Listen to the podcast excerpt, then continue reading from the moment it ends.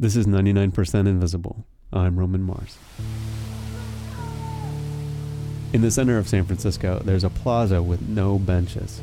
Its central feature at the entrance of the plaza is a unique fountain that was designed by Lawrence Halprin in 1975. The water shoots out at various angles from inside a sunken pit filled with large granite slabs. It's a design that kind of pulls you in and invites you to take the steps down to the water and climb in between the hulking stones. And that's part of the problem. In 2004, radio producer Ben Temchine created a really fantastic documentary of UN Plaza called The Biography of 100,000 Square Feet that first aired on a radio program I produced called Invisible Ink in May of 2004. The doc takes this really hard look at UN Plaza when it was at its absolute worst and asks what I think is a really interesting question. Is there a point where good intentions and idealism of a certain design become so removed from reality that it actually borders on negligence? All right, here's the show. I'd like to thank my pal Ben Temchine for giving me the honor of premiering the piece back in 2004 and then letting me play it for you again more than seven years later as part of 99% Invisible. Things have changed a bit since this doc was produced, so stay tuned and I'll give you a short update on UN Plaza after the piece. Here's Ben Temchine.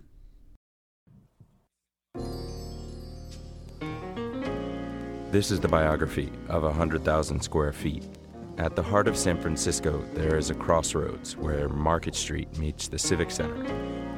It is called United Nations Plaza, or less formally, Urination Plaza. And for most of the past three decades, it has been San Francisco's most public theater of squalor, misery, and sickness. That place, UN Plaza, was, was a madhouse. You could go there any hour of the day and see needles, liquor bottles, people fighting, people urinating and defecating in that fountain there. That that's unsanitary. I've seen people shoot up at one end and go to the other end and die. I saw that. It's not Italy. People don't stroll down streets and sit and, you know, and play bocce. It's just not the mentality to use these big, wide open plazas. It's never worked.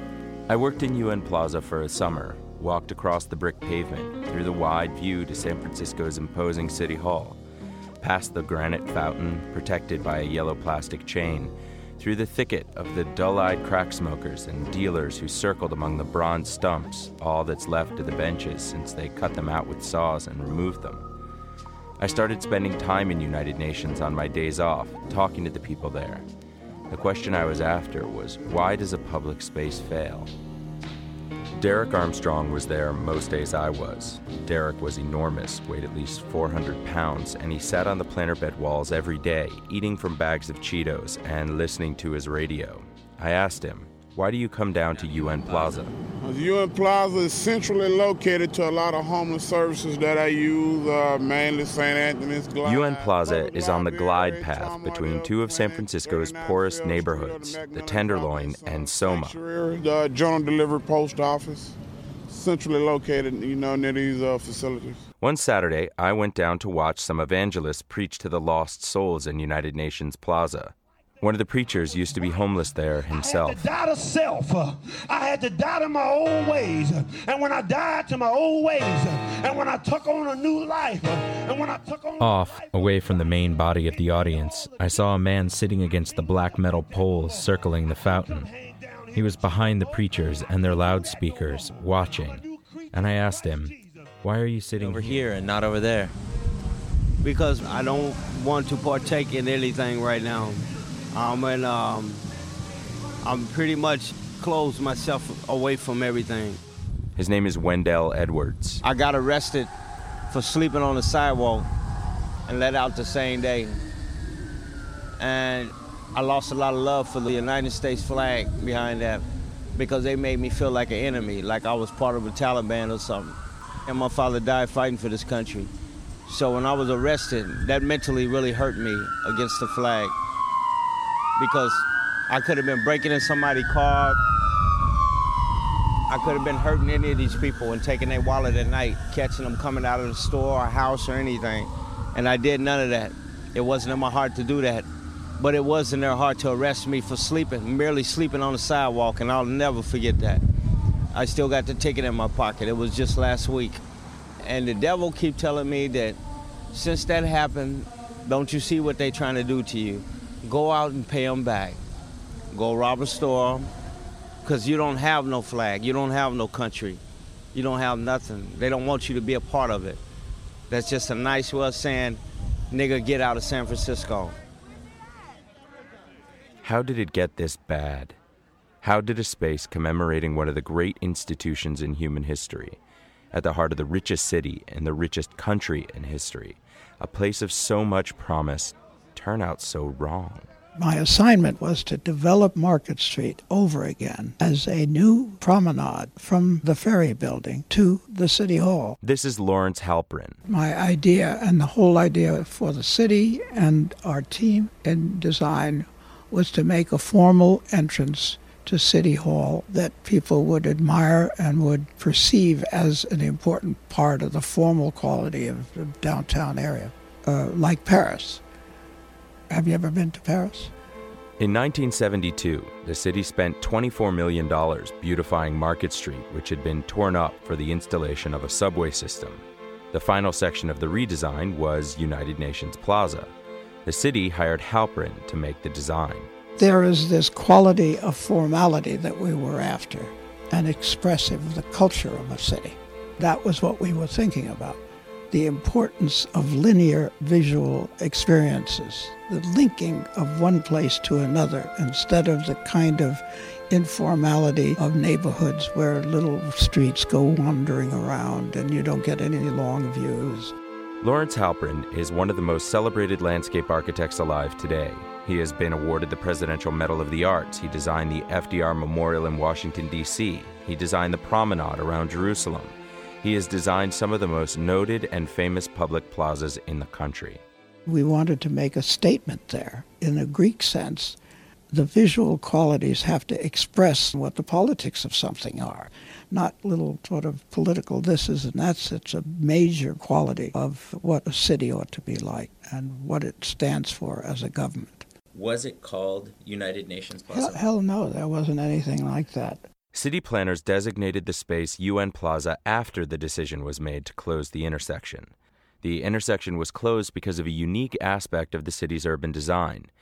Peter Bosselmann, chair of the Department of Urban Planning at the University of California, explains. There's a peculiar ge- geometry about San Francisco.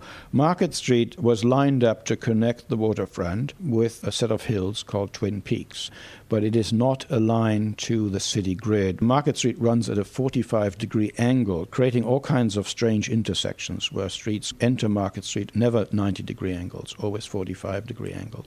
And even for San Franciscans, it's very confusing to find the connection between the south of Market Grid and the north of Market Grid. Very few streets line up. The design Halprin came up with for United Nations was a stately gateway for marches to pass through, the marchers would be funneled from the wide edge of the plaza that runs along Market Street, between two lines of trees and raised planter beds, and then out through the space between the library and the Asian Art Museum to the vast green lawns of Civic Center Plaza. The centerpiece is the 165 foot long fountain it contains 673 blocks of granite weighing somewhere between 3 and 4 million tons. I took the idea of the high Sierra surrounding the bay itself, and down in here you can see the bay. And I even developed a system of the tides coming in. There was an hour long tidal action where the tide was out and then enlarged and grew and grew till it was up on these peaks what you see, in other words, is a three dimensional fa- uh, plaza, which is unique as an idea. Does that happen now? This tidal system no longer exists because maintenance was so terrible and it's gone to hell. Pumps are a lot like relationships between people. Unless you take care of them, they go to hell. The fountain design was not immediately popular with city planners. In December 1970, the chairman of the Civic Design Committee said it was awful, flamboyant, an example of a designer's egotism being passed on to the people as a piece of art.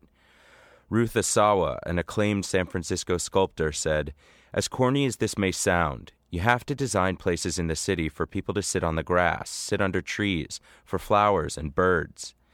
Even Herb Caen got into it when he called the fountain a monstrosity that must be stopped.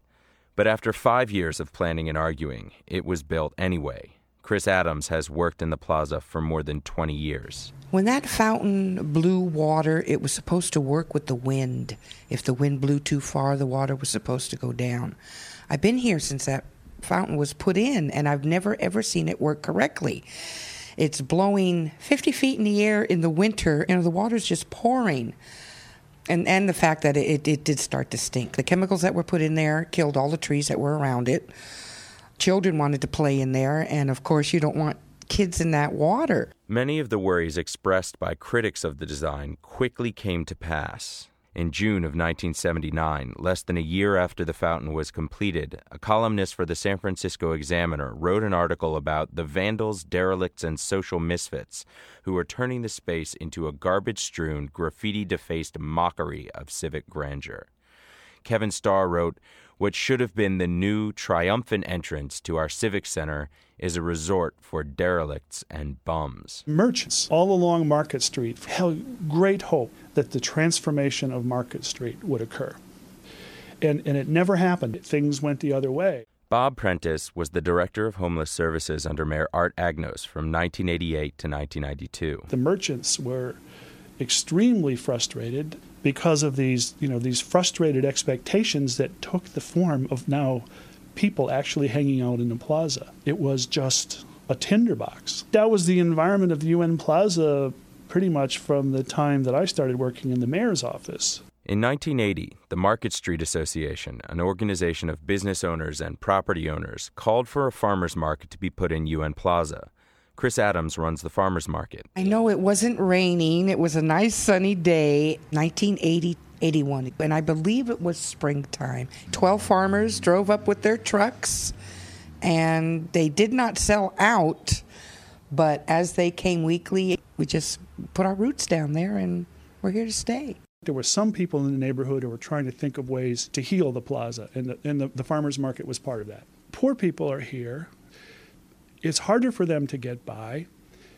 It's not about you know driving them away. It's about civilizing the places where they live. They can come out, they can breathe out there. It is part of the Tenderloin. That's their front room. I've been told that by almost all of this is our place. You can see the refrigerators, couches, chairs. They do live down there. I don't want to push them out of there. I just share it. Bob Prentice again. It was a way to take over some use of that plaza with a purpose that supported everybody the idea that you would bring a farmer's market to the heart of the city where there was no retail grocer, where people who lived on the lowest incomes could not get decent food at decent prices. Say, to me, that's the spirit behind you know dealing with the seeming inevitability of poverty without being mean spirited about it. Chris Adams, the director of the farmers market. I've been homeless. When? 1970. I lived in a car for two weeks with my kids. there was no way I was going to stay like that. That's one reason I was hired. Not that I could do office work, but I got along with the people outside.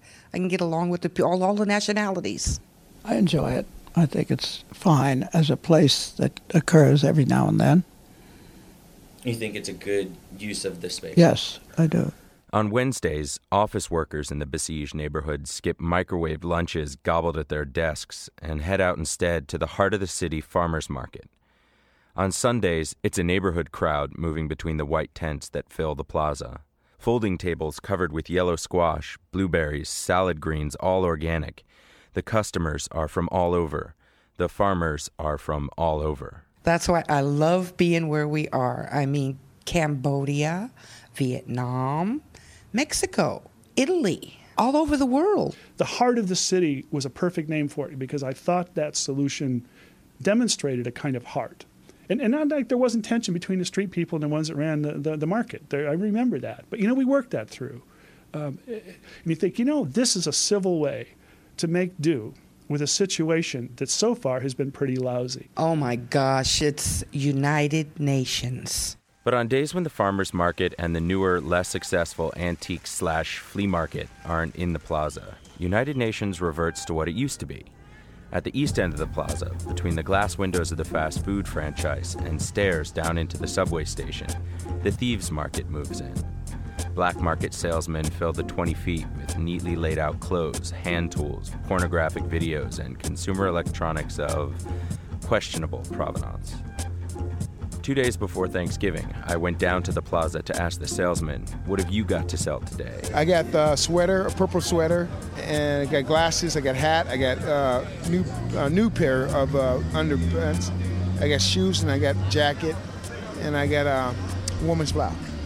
My name is Zachary. I was born in Ventura, but I came down here about 15, uh, 15 years ago and lived here ever since. My mother died in January, and like in what's that March, uh, I started to like you know go gambling, and I lost all my money. So I'm out here now. I was just she was everything to me, you know, and I, I took it out by gambling, and somewhat, you know, cursing God. While we were talking, the drug addicts, distinguishable from the merely homeless by their lack of luggage, began to line up against the windows of the Carl's Jr. Look, everybody's all lined up. Why are they all lined up? I have no idea. Why are they lined up? Oh, I don't know. Uh, he's bleeding. That guy with the dreadlocks, he's taking blood off his nose, and now they're putting that guy in handcuffs. That's that's what makes them say, okay, they're uncivilized. Yeah, the guy must have punched the guy. That's sad. So you're gonna clear up? Yeah, I gotta go down the way. As Zachary packed up his meager merchandise, I went to find out what was going on. A tourist had bought food at the Carl's Jr. to give away to the homeless. My name is Kadisha Morris. My intention to be in California is to buy two big buildings to take the homeless off the street. It's hard to explain, it's a dream I had, and it's coming to pass. I've been driving around this block twice, and this was the sign, the people in front of um, Carl Jr. So I know this was the place to rest. People were lining up against the wall. Everybody outside, please. If somebody touch, I'm going to drop it on the ground. As the manager tried to bring the food out, I gave it to you already. You got the food, right? There's now Let them get the soda. There's seven police officers. when he got outside, the line collapsed. Order broke down completely. You got a small riot on your hands. A woman got smacked. No grabbing, no touching. How you want to do like animals? Go do it. You guys be civil. He doesn't have to do this. One single left. Right behind me? Right here. You see how it is? I mean, a little manners goes a long way. This is Mohammed, the manager of the Carl's Jr. I mean, we, we try to serve the food to the hungry homeless peoples. Then I told them, go wait outside on the line. So I will, as soon as I get ready, I will be outside. They start fighting to each other. I don't know why they start fighting. When I came outside, and they start grabbing the food from the boxes. As soon as we came out with the boxes, everybody jumped on us. in, two minutes, all the food is gone. In miniature, this food riot restates the failure of UN Plaza itself, a dream that proved no match for its burden. Halprin too had a vision for something decent, of the grace of public spaces. But when this dream was overlaid on a real place, it just didn't work out. I'm not sure even now if I were going to be asked to design this, if, how much I would change. Really? I mean, why would I? Ch- You're talking about my life's work, for Christ's sakes. I was the first person who ever designed a plaza and fountains so that people could use it. People should not be told you can't get inside of it and use it. All places should be usable by people in the city. Now, having said that, why would I design something to prevent homelessness? I mean, homelessness is a social problem that cannot be designed for in, in the sense of aesthetics and culture. Of course, they should be friendly. The, the real question is what do you mean by friendly? Nobody has ever said to me, I want you to design an unfriendly place. But you know, it depends on who you talk to. I mean, when you say you've talked to people who say that sort of thing, well, who, who are they? Sounds like a pretty stupid thing to say, actually. I would absolutely challenge it. I can't imagine that anybody could say anything like that. In 2000, the Department of Public Works applied for and was awarded federal grant money to clean up the 28 year old plaza, almost a million dollars, enough to make real changes to the design. This is Judy Mosqueda, a project manager for the Department of Public Works. I first got to know United Nations Plaza back in 1979. I used to take Bart into the plaza with my sister. I was about 12 years old. I was not a fast walker, and I remember so vividly my sister walking as fast as she could up Leavenworth Street because there were men harassing us along the way. And I would have to jog alongside her to keep up with her, and that was embarrassing to me. When Judy came on as project manager, a plan for the redesign had already been drawn up. Landscape architects here at the Department of Public Works had made some recommendations for improvements to it. Things like replanting the planter beds with flowers instead of the grass that's there now, something that would add color, a little bit of life to the plaza. As we went to the Board of Supervisors, the fencing around the planters became a contentious issue. In December 2001, the plan drawn up by DPW was rejected by the Board of Supervisors. They didn't like the fences. A 15 member task force was created by the city. The task force asked Roma Design to make some recommendations. This is Boris Dramov, a principal at Roma. The mayor's office, he was not too pleased with what was being proposed. And I said, there are the standard kinds of things to prevent people from using space. The first step is you take out the benches, then you put little fences around the green areas, then you put barriers for people so they can't sit down. And I said, frankly, I'm not interested in the negative approaches. Fifteen people with an interest, sometimes competing interests, were appointed by the supervisors to come up with a plan that would fix up the plaza without displacing anyone. The chair was Lynn Valente of the Market Street Association.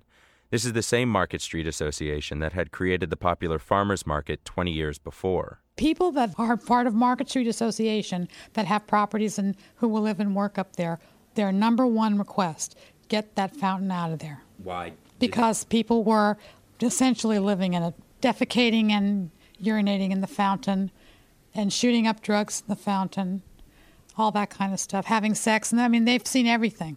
In the end, the task force left Halprin's dream for UN Plaza behind.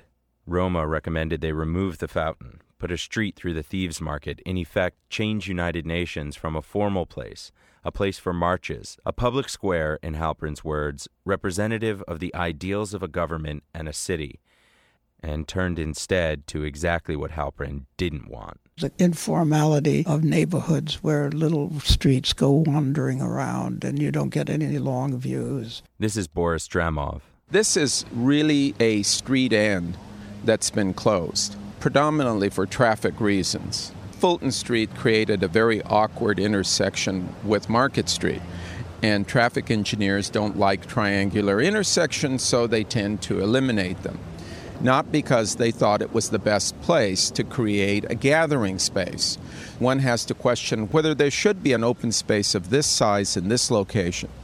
Why would you put it here? In spring of 2003, the plaza hit bottom. The plan drawn up by the task force, appointed by the Board of Supervisors after a year and a half and more than 20 meetings, was rejected by the Board of Supervisors. Around the same time, Channel 4 ran an extremely unflattering news account of the squalor in the plaza. Everywhere you turn, people smoking crack, all day, every day. The mayor says he'll consider shutting down the fountain, removing the benches, and building gated playgrounds. Within hours, Mayor Willie Brown had made his decision about United Nations Plaza. City workers cut through the bronze legs of the 24 benches, and by morning they were gone. I think people felt like they lost the battle of UN Plaza. That they're vacating the premises now, that they're taking the, the benches out. It's contested terrain where they've given up hope they're going to win. Lynn Valenti of the Market Street Association.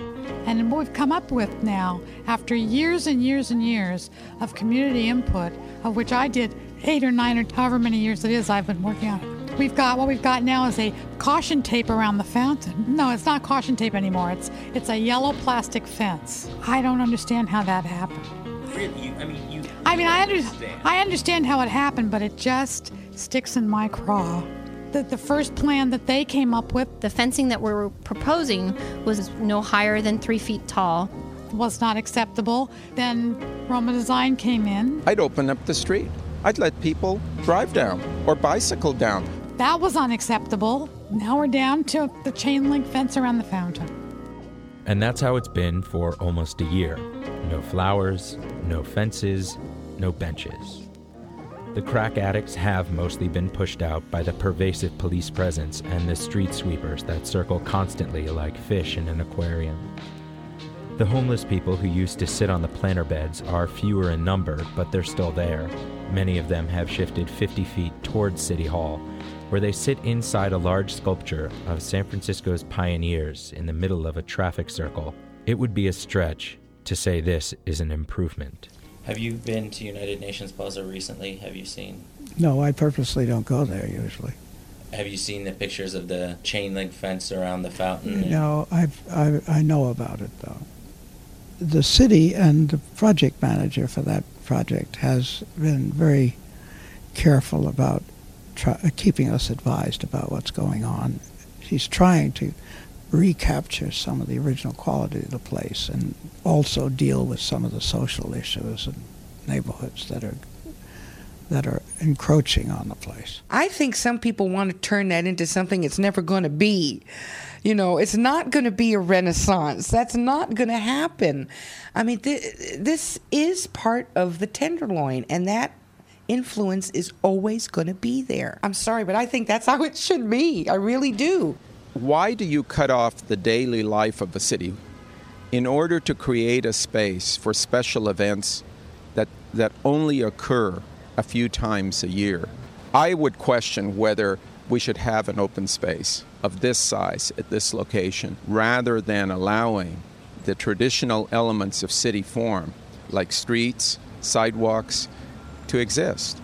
Judy Mosqueda is optimistic, but it is a resigned optimism. The funds were to be expended by, I believe, June 2003. Obviously, I've missed that deadline. I'm now shooting for June 2005, and I hope to be successful for that. And if San Franciscans can't come to concept- uh, consensus on what should happen in this plaza, I may ask for another extension, or we may decide that San Francisco doesn't know what to do with this plaza at this point in time. Before San Francisco gives up on United Nations Plaza, we might want to consider some words of advice given by President Harry Truman when the charter for the real United Nations was signed almost 60 years ago. Oh, what a great day this can be in history. Out of all the arguments and disputes and different points of view, a way was found to agree. Truman is speaking to the delegates who had signed the UN Charter in the War Memorial Opera House, six blocks away from the present day United Nations Plaza. It was the result of a spirit of give and take, of tolerance for the views and interests of others. Those problems and scores of others which will arise are all difficult. They are complicated. They are controversial and dangerous. If we keep to our principles and never forsake our objectives, the problems we now face and those to come will also be solved.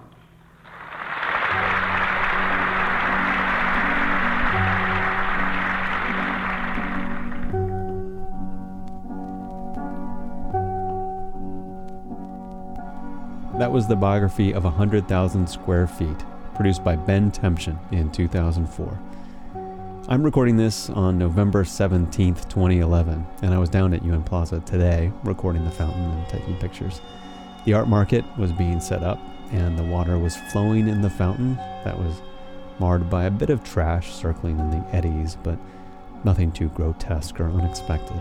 The yellow chain that cordoned off the fountain in 2004 is gone. And this morning, with the art market being set up, I got a much stronger feel for the intention of the plaza than was evident when it was at its worst. But the big issues were still plain to see. Landscape architect Lawrence Halprin, who designed UN Plaza and is featured in the piece, has since died. If this is your first exposure to Halprin, I really recommend you look him up and check out his other work. He is absolutely revered in much of the landscape architecture community, and the very principles of interactivity and engagement that worked uh, to the detriment of UN Plaza yielded stunningly successful results in other places. So it's worth exploring more of his legacy if you're into that sort of thing, which I think you are, because you just listened to a half hour documentary about the failure of a public space, which means you're a big old nerd like me. God love you.